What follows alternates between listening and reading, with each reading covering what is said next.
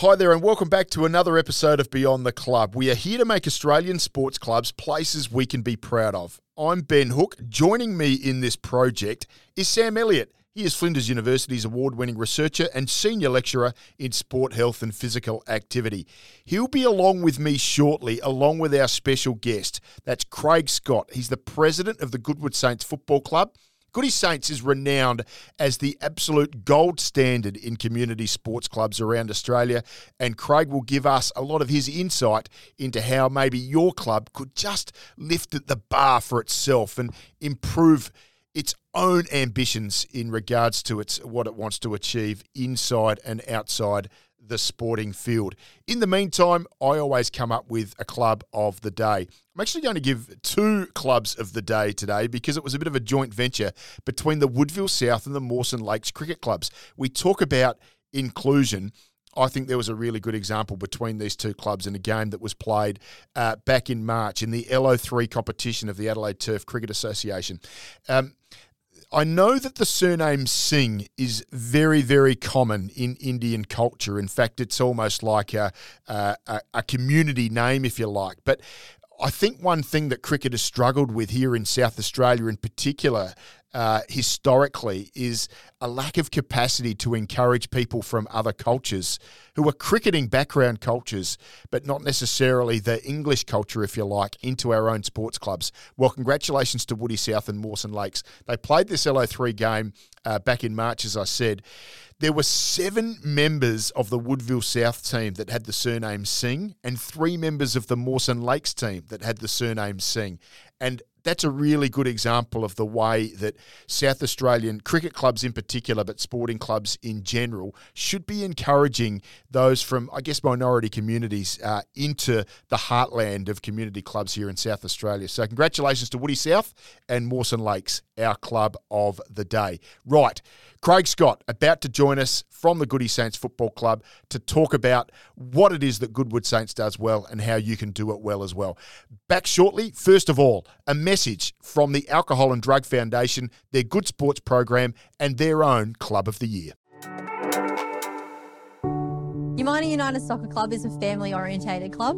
We have teams ranging from under fives right through to Women's Premier League, all age, and men's 45s. We aim to provide a safe and organised environment. Being part of the Good Sports program shows that we care about our members' safety and well-being. We've seen a significant increase in our players and members, specifically with the women's and girls players. Being part of the Good Sports program allows us to model their values, allowing us to create a welcoming, safe, responsible environment. Umina United Soccer Club brings a sense of belonging. It's always a happy and healthy place to be.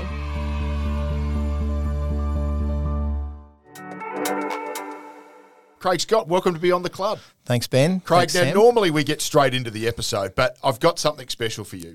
You know Craig is the president of the Goodwood Saints Football Club, Sam. Uh, Craig, I know from very, very many, many years ago, to the point that I went and had a look at Craig Scott's A grade cricket figures. You are one of the few people in South Australian cricket who has a batting average at A grade level in excess of 50. Can you believe that? You averaged over 50 with the bat. Your highest score was 53. Mm, jeez. Um, do you remember who you were batting with that day? yes, I certainly do. one, one Ben Hook and I. It's not a bad story, is it? Uh, look, it's a great story. Many a chat about how we were going to make a partnership, and we were playing B grade. We were playing lower grades Yeah, together, that's right. And in fact, I reckon we played D grade together. We did because you were. I was a young kid, Correct. and you had a shoulder injury. You're a bowler, had a shoulder Yep. injury, and came to the D's and played as a batter. Yeah. And we always had this idea that we were going to put on a hundred partnership Yep. together that we thought was lost until this one year when you came up and played some A grade. Yeah, yeah. A, a three. Uh, all It's three pretty, pretty pretty easy when you remember every game you played. Do you remember who we were playing? I do. Uh, Sturt Yeah, and uh, Flipper was uh, fielding in silly cover. Yeah, that's right. And uh, the spin bowler was bowling, and I cracked one right into his back cheekbone, and uh, he moved out because he, he was a neighbour uh, in Cumberland Avenue, and so I knew Flipper really well. And uh, he said a few choice words and said, "Right, I'm out of here," and that was a good day. They beat us though. Yeah, I think we I think it was second innings. Yeah. we put that uh, hundred partnership Yeah, I think- on, but we'll forever have it. Great. D- Exactly right. No one can take that as away from us. Memories for life. Goody Saints Football Club. Uh, uh, Sam has put the notes here. The gold standard in how a club should be run. Um, there's so much to talk about with you. Firstly, what is it about Goodwood that y- you've been able to raise the bar to the point that other clubs look up to you now? Uh, look, it it really goes to the volunteers Mm. because you can have every idea under the sun about what you want to do at a football club, but you can't do it unless you had the volunteers who do the actual work. Sure. So it's and and that comes to culture then.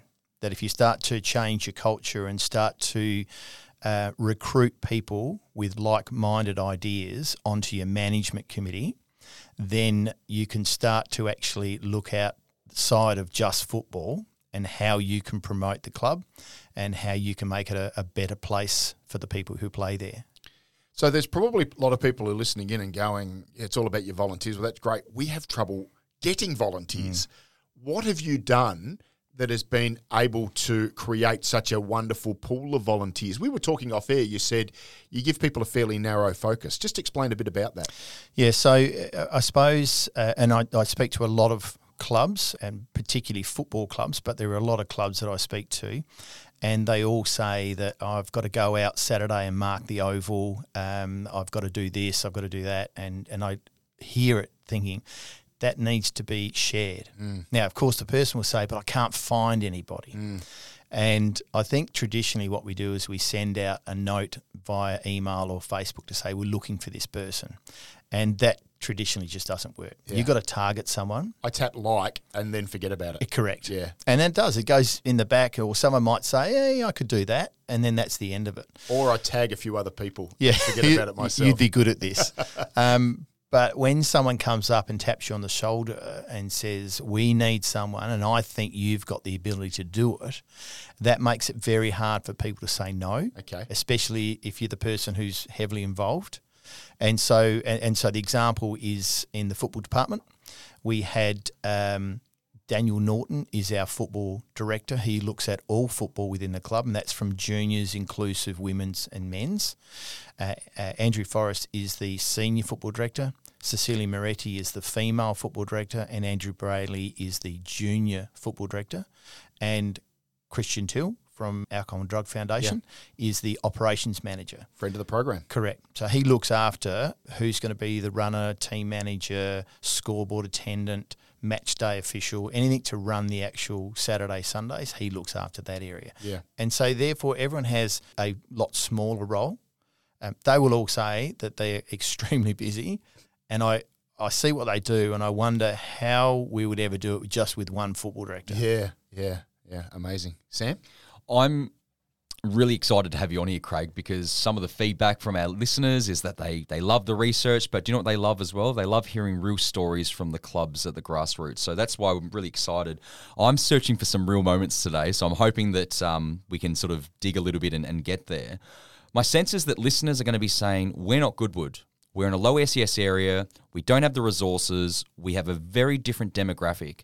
If you were to leave Goodwood and come to Ben and my Yes. uh, Bedford Park Bullfrogs. Bullfrogs. I've heard about the Bullfrogs. yeah, we, we're going all right. We've recruited well. Um, if you're coming to a club that's on their knees, let's let's push the reset button because of COVID. What's the first thing you're doing as a president to get this club back going, uh, and and I guess on a pathway to being something akin to, uh, you know, a, a club of the future? Look, I suppose the first thing I would look at is their Auskick program because you've got to start somewhere. And I feel that if you've got a very good Auskick program, then you start to progress your teams all the way through. So some some clubs try and get an under 14 side together, and that, that means there's nothing coming from behind. Mm. So really work on your Auskick. So it's bottom. It's a ground up approach. Correct. And just whatever you've got, try and assist them to get through to the next stage. But the Auskick is key. So let's just unpack that a little bit. If you're going to start at ground zero, build it, you know, and they will come. What are some of the characteristics of a really good Auskick program? I think every club would be hearing, yeah, we've got the intro program. What makes a really good intro program? uh, small lines, uh, fun, lots of volunteers. So, so at Goodwood Saints, we have 120 kids playing Auskick. It's massive, but we set it up in eight stations. So every five minutes, the kids move from handballing to kicking goals to kicking to picking the ball up and so on. So we get under 17.5 boys and girls come out to help run the program. Mm. So at each station, you'll have two helpers, and they they don't actually hold the bags. They don't do anything to do with the, the station other than help the kids with how to kick, how to hold the ball, all their skills development. And so the parents have to be involved. And right from the word go, there is a culture of you can't drop your kids off and go. You've actually got to be involved in it. And we've just seen that progress all the way through the grades where the parents help at the canteen, the barbecue. It's just a culture of that's what you do at the club, you help. So, what is it that Goodwood does from ground zero, Auskick? What is it that you do really well to get parents on board? How do you onboard families from the start of the sporting journey? So, at the very first night, it is explained to the parents that you have to be involved. You have to hold the bags. You've got to be out on the oval, making sure the kids are in the right positions. And we we stress that this is not a father role. This is a parent role. So we want mums out there as well because we've got so many girls now playing football that we want want the kids to see. It doesn't have to be the dad out there. It could be any person out there. And when the mums out there, it is fantastic. And uh, they're holding the little bag and seeing the, the kids come up and bump. And sometimes we've got some mums there that are great and they fall over and get back up and the kids laugh and to see the kids really just enjoying this night and is, establishing is a relationship with their parents as well. Definitely. Yeah, outside of the parent child traditional relationship, they're actually almost teammates in a way. Definitely, and it's a great role model. So that that's the key, you know, is is is getting that parent involvement, and and when you've got 120 kids, you have to have it very very well organised. So what about the clubs that have families that are shift workers? They have families that have had third generation poverty. Yep. What do you say to these clubs that really they, they they're hearing this, and I'm loving what I'm hearing in this conversation, Craig. And you're saying we've just got to engage them at the start. How do you do it when some parents, for whatever reason, yep. are unable to do the things that you really need them to do? Yep. So, and there may be, and you're 100% right with it may just be a mum or a dad, but I can guarantee you there's a grandparent or there's a friend's brother or sister or there's someone.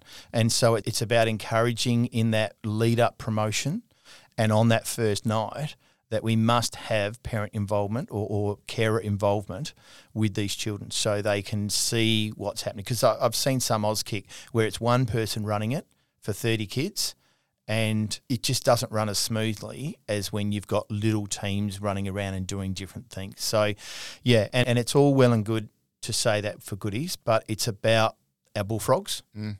and it's about parents who do want to drop the kids off and come back an hour later. And so it's getting that culture of no, you can't do that. This is what we need you and part of this. We're trying to build our club and we're going to do it from this area here. So your kids are going to be involved in this club all the way from under sevens or Auskick right the way to hopefully senior footy. What's the biggest challenge? Because if clubs think this is the starting point, let's invest time, energy, resources just to build it from Auskick. Okay, let's try and really do our best to engage parents for the journey from day one. What's the biggest challenge in trying to get this off the ground? Uh, look, I, I, suppose it is the volunteers, and, and there are you need to have someone who takes on the role as the Auskick coordinator, and there's your first challenge of trying to find that person who's going to do eight to ten weeks and look, traditionally they go for an hour, but you've got to set it up and you've got to pack it up. So let's say we're talking about a two hour commitment every week for eight weeks. So you've got to find that person. Once you've found that person, then you've got to get the helpers to help that person. So yeah, we'll have parents that will, will probably not know exactly what to do, but you then need some other helpers. So a really good idea, and this is a great idea for, for clubs, is contacting the local school. So year 11, year 12 students have to do a certain amount of hours of community service. Okay. And we have we've lined up with Concordia College and Concordia College send us eight to ten kids who are a part of their Vanuatu outreach program. And a part of that program is to come and help out at our Auskick, and we sign off their forms, and they have community service. And because their mates are there, it just works so well. They wear their Concordia Vanuatu tops, so the parents know why they're there, and they're doing some community stuff. And our players also get their hours signed off by helping out with the Auskick. I love that. Hooky, there's two examples that come to mind. We're at Flinders University. We've got lots of physical education students, sports students, exercise science students, uh, and many of which complete hours, as Craig is describing. And probably looking for an opportunity like that. Absolutely. And some of them are, you know, are, are completing, you know, 100 plus hours at South Adelaide. And because they love the experience, they feel involved, they feel like they belong, they often exceed the hours they need to do because they love being part of it. So if you create a really rewarding, a fulfilling experience, something that does upskill, uh, I think there's tremendous upside to that. I'm also thinking of when I grew up in Mount Gambier, some of the local high schools that are around the local football clubs, the netball clubs in those regions. I think there's great opportunities with engaging those schools because there are indeed opportunities for young people to complete curricular related time. Mm, fascinating stuff. Skaz, I played at Goodwood Saints Football Club. It was a long time ago. We had an inclusive team. I think it was called Div 12 or something Yep. like that. You might remember it at the Yep. time. And that was a contribution that Goodwood made to the greater community. But you, as a club, have really stepped that up. So, women's football is a priority. You're very strong in your focus on Indigenous heritage. The inclusive program, I believe, has grown quite significantly as well these are all things that are aspirational for other clubs, and it's why you're sort of put up on that pedestal. Why have those programs made you a better club overall? What what what, what have you got out of them? So you've invested in them, but I'm sure there's been some benefits that you've got back as an ins- and I guess this is an incentive for other clubs to consider it. Yeah, I suppose. Well, let's talk about the inclusive. So the Sure. inclusive started in '92. A lady by the name of Mari Little from SASRAPID approached the club and said, "This is our proposal. We, we think you'd be a good club for it to start with." And so I went to a whole heap of meetings with them, and we started the inclusive side. So this is their 30th anniversary this year, Brilliant. and I think we're the only side that's been in it the whole time. Thirty years straight. Yep. People wouldn't be aware of that. I mean, that is a long history and commitment. It's not just it's not just grandstanding. Like this is a club that has actually spent a lot of time on this. I'm I wasn't even aware of that. Thirty years. What, what a fantastic achievement. I went through some, so the 30th anniversary, so I went through some uh, video and I've got video from 93 and two of the players still playing uh, are in that video. that right? So that is, that God. is stake. i got to I try and, was, I was playing in '93. Yeah, exactly. That's- yeah, I guarantee you, I'm not playing in 2022. so the thing with the inclusive is, and it can be like women's football is, uh, oh, I, I tell you, it's a really good example is the Indigenous. Uh, yeah, we wear a jumper for the Indigenous and we get a tick in the box. We definitely decided that w- it was something more than that, and we really wanted to pay homage to our First Nations people. So one of our ex players. His sister designed the jumper. It's got a really good story behind it. It's a yellow circle in the middle of the chest that has footprints coming either side, coming into. That's the community, and it really resonated so well with our club. So there's a bit of history of why we've got the jumper and who designed it. We've had Tanya Hosch come in and speak to the players on the Thursday night prior to the game. We had Paul Vandenberg come and speak to the players, and Paul's conversation obviously resonated with the players because he talked about connections and he talked about conversations. And then three players came up after and said, "We want to do more." So we're trying to tee up a outreach program to Port Lincoln to do some community work out there. Um, every year we're ready to go. COVID's killed us, so hopefully March next year we'll go there. So then that's that next step. We've got a scholarship with Concordia College for an Indigenous student from Port Lincoln to come to the school and we pay for their clothing and books and that sort of stuff. So it was that next step of just not wearing a jumper but actually doing something about it and educating the players. So with the Inclusive League, they played on a Sunday at 11 o'clock. Not many people there. Really, to be honest, it wasn't inclusive. And then we decided, why don't we play them after the A grade on a Saturday? So at 4:45, you've still got everyone there, and then after the game, oh, then the players line up. And you know, clubs like St. Peter's, I email them to say you'll have Salisbury inclusive side playing after you. Would you mind lining up? And all the all the St. Peter's guys line up Wow. for a club that they don't know, No relationship with and high five them as they come out. Mm. Now that's transcends just normal footy. That to me, I mean, I, I love that stuff. Symbolic, isn't And it? And that's what I get out of it. And then afterwards, they come up in the club rooms and we have all our awards for their women, inclusive men. There they are all sitting together, having a bit of a chat. All the players know them. They train on a Thursday night prior to the A grade. So the A grade guys come out a bit earlier and work with them. And we had Shane Tuck working with them really closely. They suck you in. I'm telling you that they have a massive amount to do with our culture because they're just so giving. And we've got one player who comes from Gawler who comes out Thursday nights for training, Friday night helps out with Auskick, and Saturdays to play. So they're, they're the benefits you get out of a club is it, it really goes towards your culture. You mentioned earlier about having a board of like-minded people. I hear that, and as a researcher, I'd be thinking, well, what you're saying is that they share a common why, a common purpose, a common sense of existence. What happens if when you're in clubs and you are not on a board, on a committee of like-minded people? Yeah, it, like our constitution, you could go to the AGM, and I could say, "Hey, Hookie, you should uh, you should go on the uh, manager committee," and Hookie goes, "Oh, yeah, all right," and then uh, because Hookie's a popular bloke, everyone goes, "Yeah, I vote for Hookie." He's suddenly on the management committee, and he may go, "This Indigenous stuff, uh, it's Get a rid of waste of, time. Yep. I don't like this. I don't I don't know why we've got women's footy." I've never liked women's footy. Yep. Get rid of that. Yeah. Yep. Well, let's just can we just get back to playing footy? Because that person has no idea of the bigger picture and doesn't realise the benefits of what you can do by having breakthrough mental health rounds, by having mental health training for your players, alcohol and drug training, and so on and so on. So you've got to be very, very careful. So as a result of um, of having that situation, we changed our constitution. So you've got to nominate two weeks prior. Um, I'm very careful of, of going out and speaking to people. I target people that I think would be good for our manager committee. Our manager co- committee was all male, and so it needed to reflect our community and our football community. So we spoke to a couple of mums who were one was a media person, another person was really good in HR, and so we targeted those people. And then they came on, and now out of our nine member board, eight are junior parents. Hmm. So there is no one can accuse us of being A grade focused. You know, we are club focused because eight of the members all have children playing junior footy at the club. I- I find that so impressive on, hmm. on so many levels.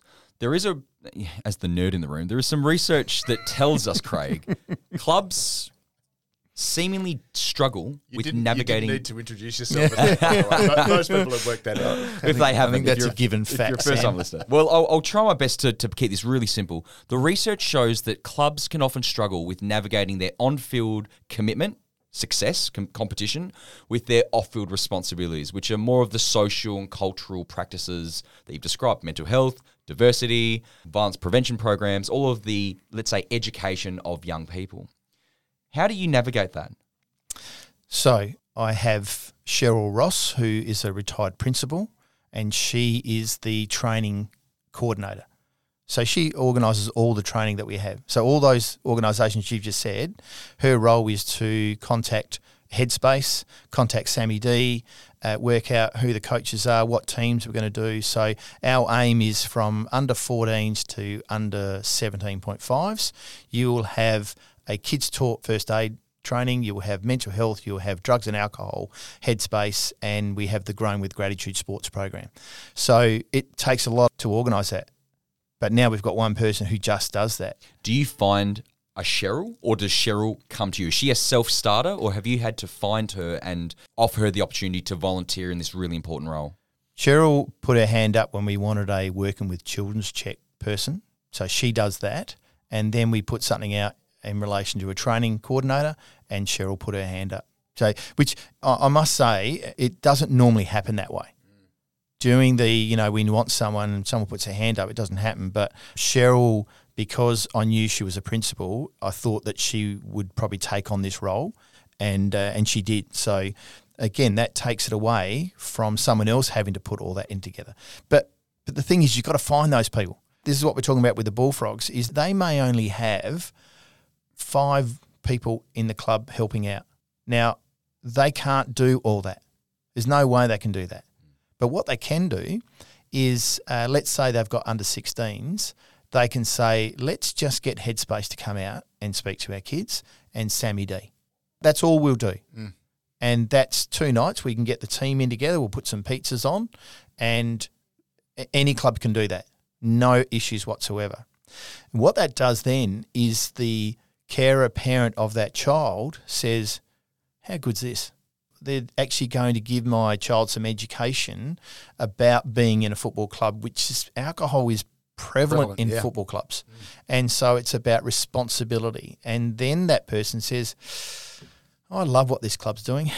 Look, you know, I've, I've got a little bit of time. I'm going to help out with the Bullfrogs. Mm. So it's more than sport. I mean, what you're saying here is that it, it's no longer a football club; it, it's a community, and it's a community where sport is the vehicle for much more than just sport. I love it in the preseason when uh, other clubs say to me, "Oh, who's your recruit?" And I literally have no idea.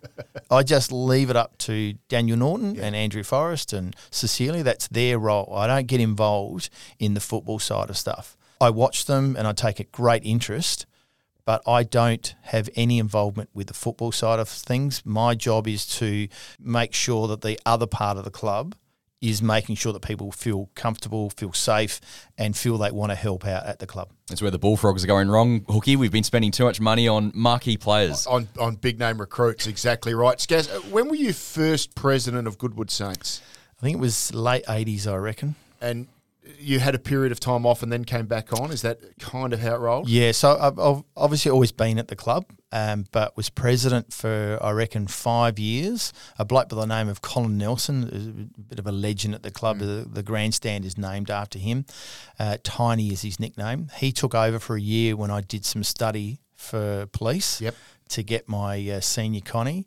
Came back again as president and then step down. I'm a big believer, a bit like with our football coaches, you can't coach for more than four years at the club. Once you've coached for four years, you then either help out on the support side or you go back and start at an earlier age. Why is that? Um, because most coaches, if not all coaches, are a parent.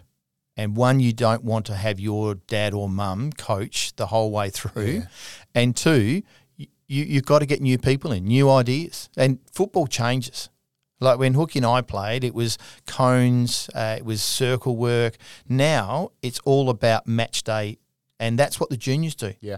So I just coming back to that point. First president 1988, still president in 2022. Yeah, with there was a couple big gap in there. outs. Yeah, that's right. So, uh, and we're talking about evolving other clubs. I- I mean, to what extent have you evolved your appreciation of your own club and even the appreciation of your own role? yeah, di- completely different president from in the 90s. You know, I remember some of our meetings going till 12.30, 1 o'clock in the morning. Uh, who was going to cook the barbie? You know, do we get chicken sausages? Do we get beef sausages? You know, all that sort of stuff. Yeah. And I, and it's it's experience. I've done a bachelor of management, been in the police force forty one years. You learn as you go. And so when I got the opportunity was given to me, a couple of players spoke to me and said, "Look, we'd like you to come back on as president." It was a really good opportunity to go. Okay, well, the footy side's very successful. There's no doubt Goodwood is a great successful club, but what can we do more, and how can we make it a place that can look at some social issues and also uh, make a difference.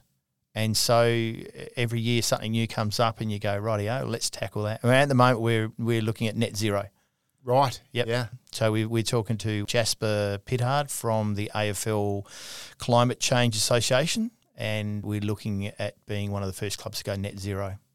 We're talking to Craig Scott. He's the president of the Goodwood Saints Football Club. It is undoubtedly one of the most successful community clubs in Australia. Craig's been good enough to invest his time in trying to help you make your club better. We're going to take a break. We're going to hear a message from the Sammy D Foundation. On the other side, Craig Scott to give us some real practical examples of what you can put in place with your club right now to raise your bar as well. Back shortly. Hey, it's Rachel from the Sammy D Foundation. I think we can all agree that sporting clubs want to improve their club's culture and to provide an amazing environment for everyone involved. Our national award winning Monkey See, Monkey Do program does just that by addressing the actions that are likely to be holding you back. We give you the knowledge and strategies to reduce on and off field violence, address inappropriate sideline behaviour, retain players, members, and volunteers, and develop positive role models within your club. To find out how your club can benefit from participating in the Monkey See, Monkey Do program, call us on 8374 1678 or find us at sammydfoundation.org.au. You're listening to Beyond the Club. You're with Sam Elliott and Ben Hook. Our special guest is Craig Scott. He's the president of the Goodwood Saints Football Club. Craig, each and every week on this episode, we develop what's what we've called a fast four. And these are four simple, bite sized, practical points that people who are listening in can take away and actively utilise within their own club or their own community structure. So I don't know to what extent we've schooled you up on this, but we'd just love if you were, as we said, coming in to invest yourself in the Bedford Park Bullfrogs, what are four things that you would practically do to coordinate your volunteers and get your club heading in the right direction? All right. So I think one of the first things I would do as a club is work out what within the club is a passion of people there. Okay. Um, we had the Lace Up for Limb Lynn Day, which uh, all the players wore pink shoelaces. Yes. So Simon Brooks's mother passed away of breast cancer. Right. And so it was a passion of the club that we wanted to do something for Breast Cancer um, Network Australia. So was Simon Brooks's mum involved in the club? No, no, Right. they, they came from Broken Hill, Right. but Simon was a you know big part of the club. yep. So when he was in pain, everyone got around him and tried to support him. Love it. So it may be breakthrough mental health. It may be uh, breast cancer. It, it could there will be something within the club that the club can say we want to do something more than just footy. And that's an organic thing. It can't just be the president deciding. It's- Correct. It's, a communal decision. Correct. And you would find in most associations they will have some sort of round. Yep.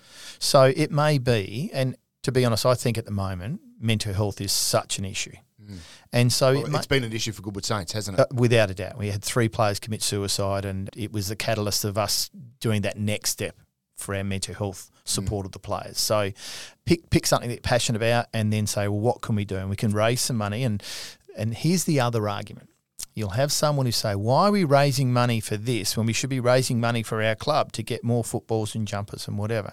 Again, they're not getting the bigger picture, because you may suddenly have a sponsor who says, I love what your club's doing. I want to sponsor this round for you. And all of a sudden, they provide footies and jumpers, and the money you raise goes to the charity, but you haven't lost anything. In Yeah. fact, you've probably gained something. Yep.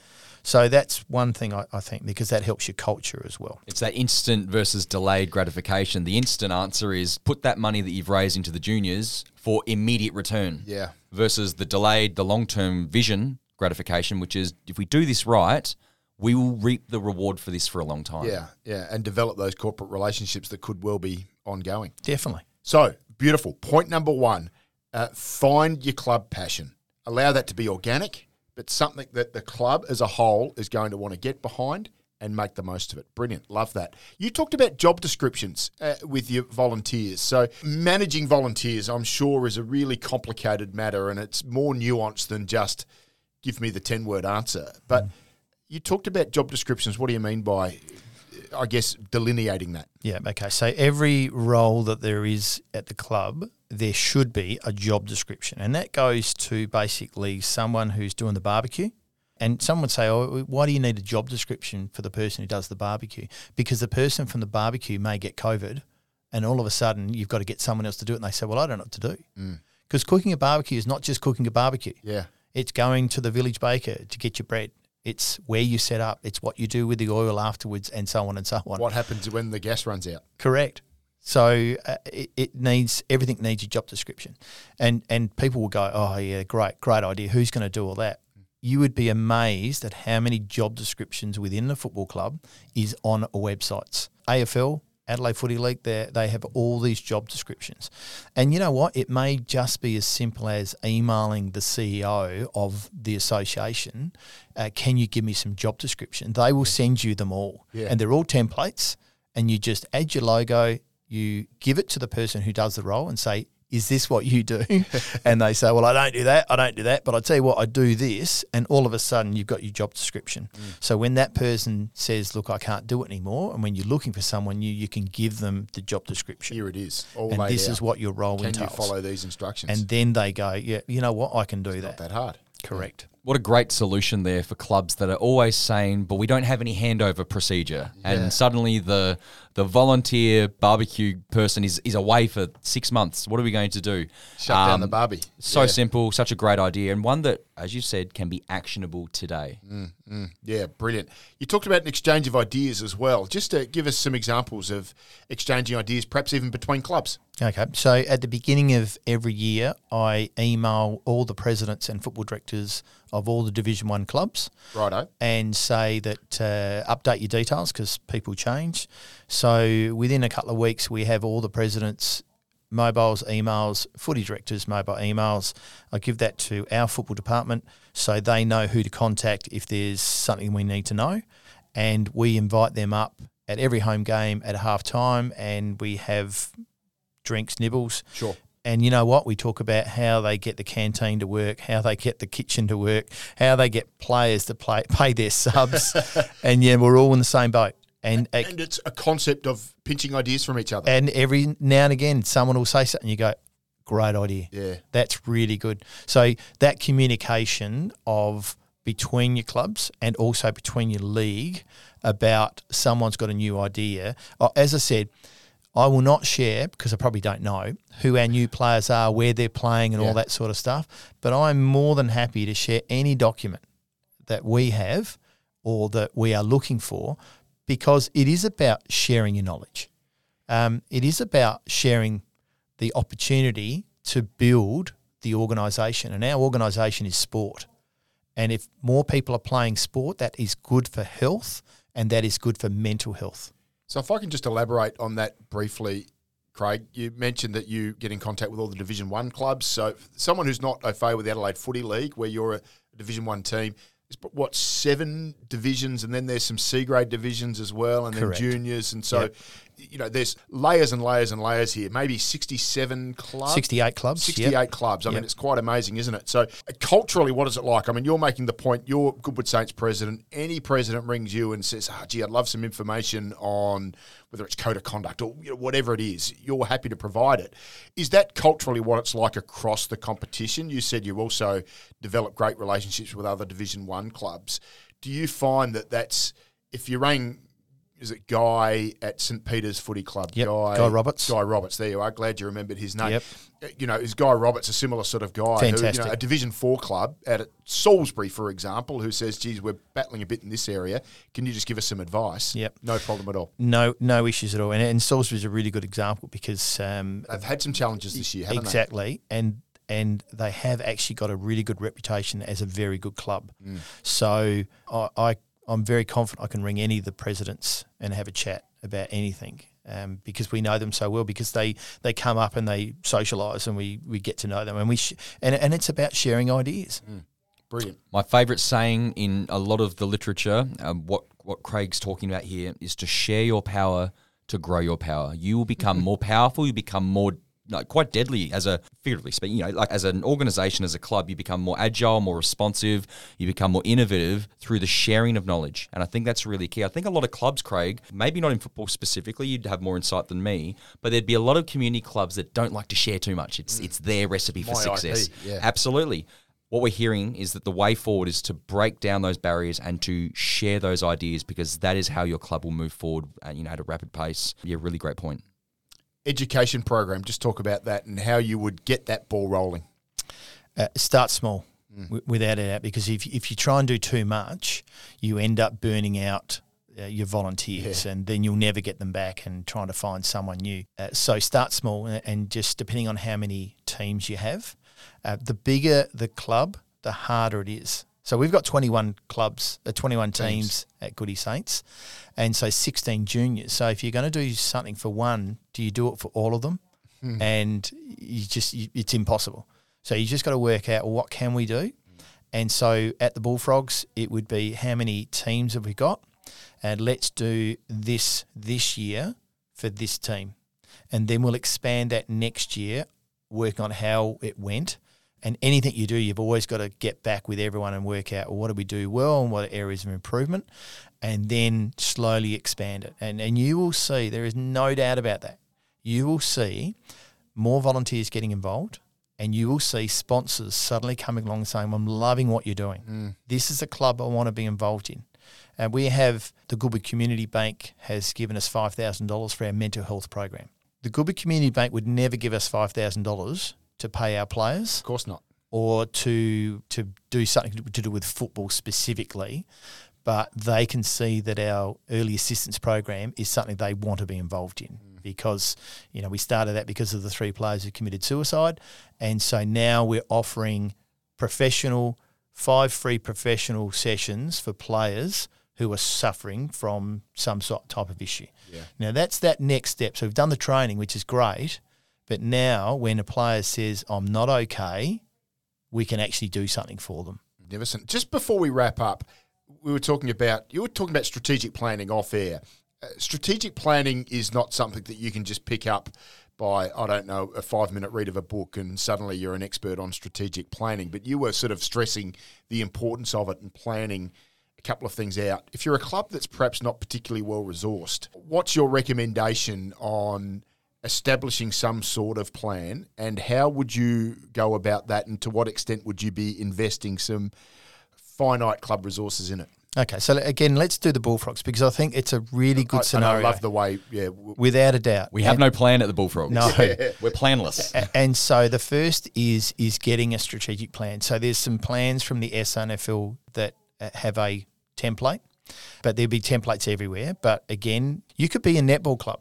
Yeah. You can be a hockey club. There's nothing stopping you going to the SANFL on their website to get their strategic plan.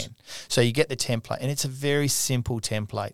And you just basically go through, where we are at the moment, what things are we looking at for our vision? Have we got a vision statement? We've we got a mission statement? Which I'm not a massive fan of because if you ask any of our players, none of them would know our vision and mission okay? But it's important for our board to know, and, and are we achieving that? And then you get everyone together on a Sunday, put some food on. If you, again, you will have someone within the Bullfrogs who might be able to run that for you. Get them in and just say, I need you for two hours. We're just going to work out where we are, where we're going, and where we want to be. What do you think, Sam? I can't wait to get Craig to come to the Bullfrogs. I think we're going to be in very good hands. I feel sorry for Goodwood Saints when they lose their uh, esteemed president because he's uh, about to join Bedford. But Craig, wonderful information. I mean, there'll be so many people listening in and just saying, "Yeah, you know what." That's something that we can do at our club. Maybe we're not going to become Goodwood Saints overnight, but if we can become something that Goodwood Saints reflects in our own organisation, they're all going to be better for it. Thanks so much for investing the time. We really appreciate it. Uh, I've really enjoyed it. And this is again about giving back, you know, about sharing what you know, and uh, and I love it. Craig Scott, our guest from Goodwood Saints on Beyond the Club. So that puts the polish on another episode of Beyond the Club. You can access the resources mentioned in this episode in the show notes or by heading to our webpage, flinders.edu.au forward slash shape. I'm Sam Elliott on Twitter. I'm at BenHook1 on Twitter, and it's just worth noting that Goodwood Saints Football Club, you can contact the Goody Saint boys and girls at goodwoodsaints.com.au, and you can email Craig Scott, president at goodwoodsaints.com.au. Our podcast, Beyond the Club, we're on Twitter, Instagram, LinkedIn, Facebook. Find us on all of your socials. Thanks to the crew in the Flinders Good Vibe Factory. Our producer is Shana Knowles. Our music is by Ben Watson. Our artwork by Alicia Menzel. Thanks for your company on yet another episode of Beyond the Club.